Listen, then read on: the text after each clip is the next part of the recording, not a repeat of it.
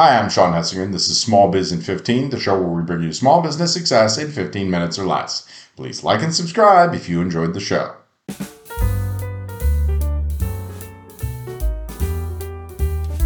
We can all name successful franchises like McDonald's and Dunkin', but would it surprise you to learn these probably aren't the opportunities potential franchise owners should be looking at these days?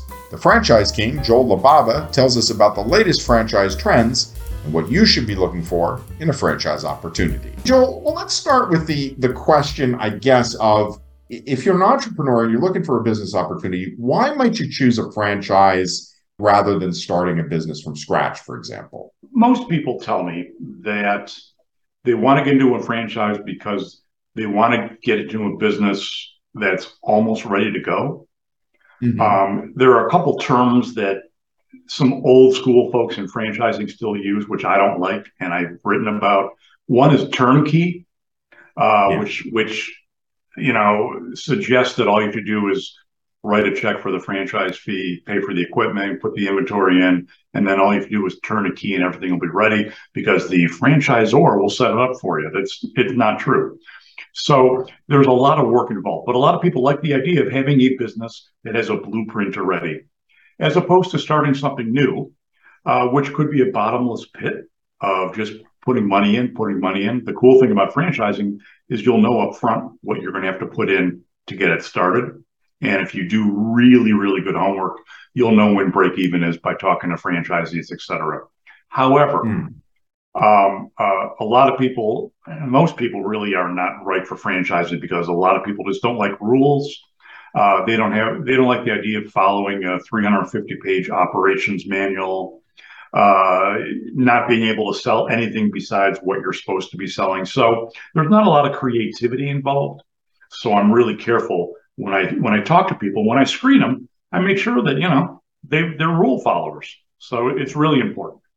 How do you decide basically when you're asking this question about whether you should start a business or not? We talked about why people might choose how do you decide whether franchising is is the right option for you? What questions should you be asking yourself before you even get to the point of saying I want to buy a franchise? Right. Well, the first one is the rules question. Are you going to follow rules?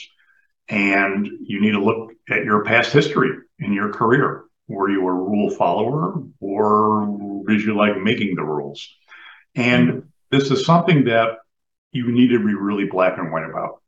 Uh, if you're saying, well, I'll be happy to follow the rules as long as I like them, eh, not so good. You just need to follow the rules because you're buying a brand. Uh, you also need to spend some time learning about the franchise business model itself, what it entails, the advantages, disadvantages. And you must say to yourself, self, there is some risk involved. Just because it's a franchise doesn't mean it's risk free.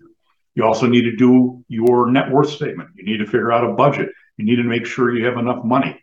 Used to be, I used to tell people you should have a minimum $300,000 net worth. I'm up in the $450,000, $500,000 range now mm-hmm. for a net worth that you need to have. Now, that could vary a little bit if you have a spouse or a partner that is working full time, bringing in enough income to cover your living expenses. But I like to see $450,000, $500,000 net worth with the ability to write a check for about $75,000 of your own money before you get an SBA loan or whatever whatever loan you want to get. So budget, make sure you're going to follow the rules, uh, uh, realize that there is risk involved. It's not risk free, and finally, be prepared to work harder than you've ever worked before. At the beginning, at least. Why would you look for a new uh, franchise idea? There are these, you know, franchises do so historically well, like the McDonald's and right you know, I don't know, Dunkin' Donuts and think, yeah. why would you look for a new one? Why why why not go with uh, if you're if you're going to do this, why not go with with franchises and brands that have a really established uh, history? Well, the first reason would be because there's no territory left in your area. There's no availability. Mm. There might be a, a Dunkin' Donuts that's uh, half a mile down the road, then another one that's a mile and a half, and the area might be sold out.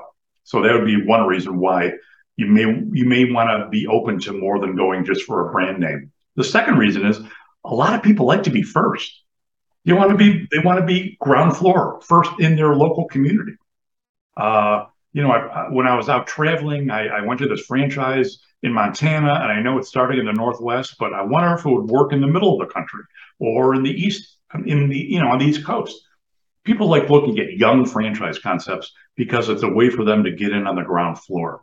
Because looking at a brand name franchise like a Dunkin' Donuts or a Burger King or McDonald's, uh, it doesn't mean that there's availability in your area. There may not be. There may be someone that owns the entire area, your county or your zip code.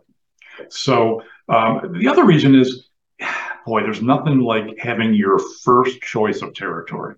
If you're looking at a young franchise concept and there's none around, you can usually have your say in what territory you'd like. And the franchisor will be a little more open uh, that way. Matter of fact, you might even be able to get a little extra territory because you're a, you're a new franchise owner.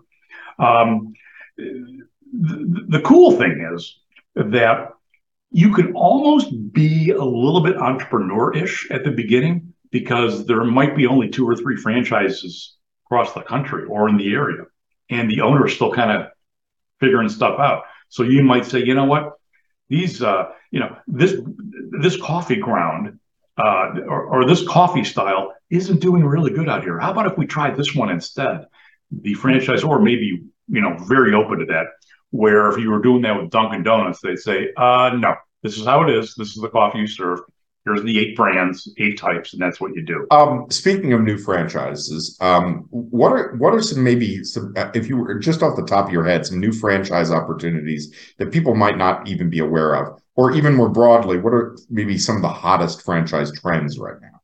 Well, here's a trend in one word: delivery. Whatever mm-hmm. business you buy, whatever franchise opportunity you decide you're going to buy, make sure they deliver.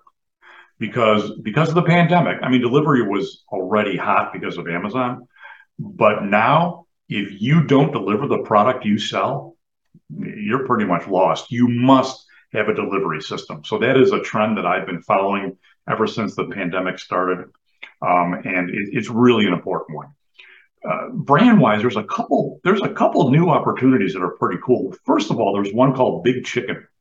Shaquille O'Neal, the tall guy, uh, is behind this brand, Shaq's Big Chicken, and it's just it's just yes, it's another chicken franchise, but it has mm. a celebrity name behind it, and mm. and in a very smart way, the first few franchises. Uh, the first one I think was in Vegas. The second or third might have been on a cruise ship so now mm-hmm. you're exposing 4,000 people at the same time who have a limited choice of food to big chicken. So when they get on land, which sounds strange, but when they get back on land, they're exposed to it. So there's starting to be territories that are getting sold out. Very interesting brand. Um, also, uh, Shaq decided to get into some sports venues. There's a there's a newer arena in New York somewhere um, that he has put Big Chicken in as, as a vendor. So it's pretty cool. Uh, uh, a friend of mine, Greg George, who's launched several concepts, um, is now involved in uh, Peach Cobbler Factory. Mm-hmm. There's like a hundred franchise agreements signed within a couple years. That's huge. It's a dessert franchise. About 100, 110, 120,000 dollar total investment. It's not like a 10,000 square foot operation. Um, it started in the South but they're starting to expand. So that's you know that's that's a a pretty kind of a hot franchise. Um, so both of those are obviously food franchises, which you know which is which is important to know about. Uh, there's another one called uh, Pure Green, which is actually um, in the healthy fast food eating uh, phase, and they're starting to grow a little bit. So you know, it used to be well, most people talk about franchising, they talk about food. Well, you asked what the hot ones are. They're they're food related. They are. Mm. The question that, that I always ask people when they're looking at food, you know, are you looking at something that could be um, that's going to last a long time, or you're looking at something that's going to be two years in and out? You don't want that. So you have to make sure it's not a fad. Buy something that is not a fad. Uh, chicken is not a fad. Dessert is not a fad. Uh, healthy food, it's not a fad, but is it sustainable? Are more people eating healthy? There's market research data you can do. You can go on the Small Biz Trends website. There's stuff on food that is healthy. Yeah. So look at look at the trends. Look at the trends. How do you look at these new opportunities? You know, that's what scares people about new opportunities. They think, well, I, you know, McDonald's has been going on forever. All these other things have been going on forever. They seem like sure things, even if they're really hard to get. How do you look at these trends and say, that one might be a flash in the pan, and I think that one's got staying power? What What are some guidelines? I mean, you mentioned a couple of things, but what yeah. are some guidelines you'd use? One of the big ones, and this goes this goes when looking at any franchise opportunity that you're excited about because if you find an opportunity that you're like physically and psychologically uh, excited about, um, my first thing is to take a deep breath and get the emotion out of it. Talk about the business model itself. Uh, one good source, go to the Small Business Development Center near you. They have stats, they have all sorts of data on trends, and ask them about the newer concept you're looking at. They can find out stuff that you can't because they've been doing it for a long time. You can also do it on your own you know, do an online search using your favorite search engine of the type of concept it is, maybe the food it is, whatever, and trends. I mean, as simple as that. You're going to find stuff that you that you never even thought of. Um, sometimes franchises get really hot and they grow too fast. Um, so be careful of that. Be careful of that because that could be a flash in the pan, uh, or it could be a home run. The, the, the toughest part about looking at a new franchise opportunity is that there's not a lot of history. You know, if you are going to look at a more of a branded concept like a Dunkin' Donuts or something, there are hundreds, thousands of franchisees you can talk with and ask them how you doing, when was break even, do you like the company, do they support you, etc. When you look at a young new franchise concept, they may have four or five franchises that are up and running it's not a lot of a lot of people to talk to. For anyone looking at a young franchise concept where where there aren't many franchisees, you need to spend a few days at headquarters. See if you can really get the true vision that the CEO has uh, about the brand and, and its future, and see if there's a support system in place. Do they have technology? Do they have a technology department? How is their marketing? Spend a few days at headquarters, and and uh, you could get the answer. How do you choose the franchises that have the best profit potential? It's tough. Uh, well, let's say you're looking at a food franchise and you have some food industry background, which is preferable. You know what the margins are in food. You can figure it out real easy. And also, the CEO uh, or the founder knows what the margins are. So there are ways to find out what the margins are. You just have to be really good at asking questions it can be really overwhelming when you're talking to a, I guess you'd call him a franchise salesperson, whatever you call it. How, how, do you how do you make heads or tails of, of what they're telling you and right. and how accurate it is and all that kind of stuff? Be careful. Um, of course, any salesperson wants to make the deal, wants to sell you a franchise, but it needs to be right for you. You need to take some control of the process. You're the person with the money. You're the person that wants to buy the business. You're actually someone that wants to partner with them. So look at it as a partnership, ask them questions. They're going to ask you questions, but try to take control of the conversation because there's almost 4,500 franchises out there. There's a lot of choices. So if you're uncomfortable, if you think you're getting pushed hard, or if the franchise just doesn't seem like a, a really solid fit, move on to the next one. It's okay. In general, franchise salespeople are good people. They do want to find the right fit for their concept. Just remember, it's a transaction. Try to get the emotion out of it. And that's it for another episode of Small Biz in 15. Thanks again to Joel Libava, and please like and subscribe if you enjoyed the show. And please leave a comment and let us know what topics you'd like to see covered on future programs. For more small business news and tips, join us at smallbiztrends.com.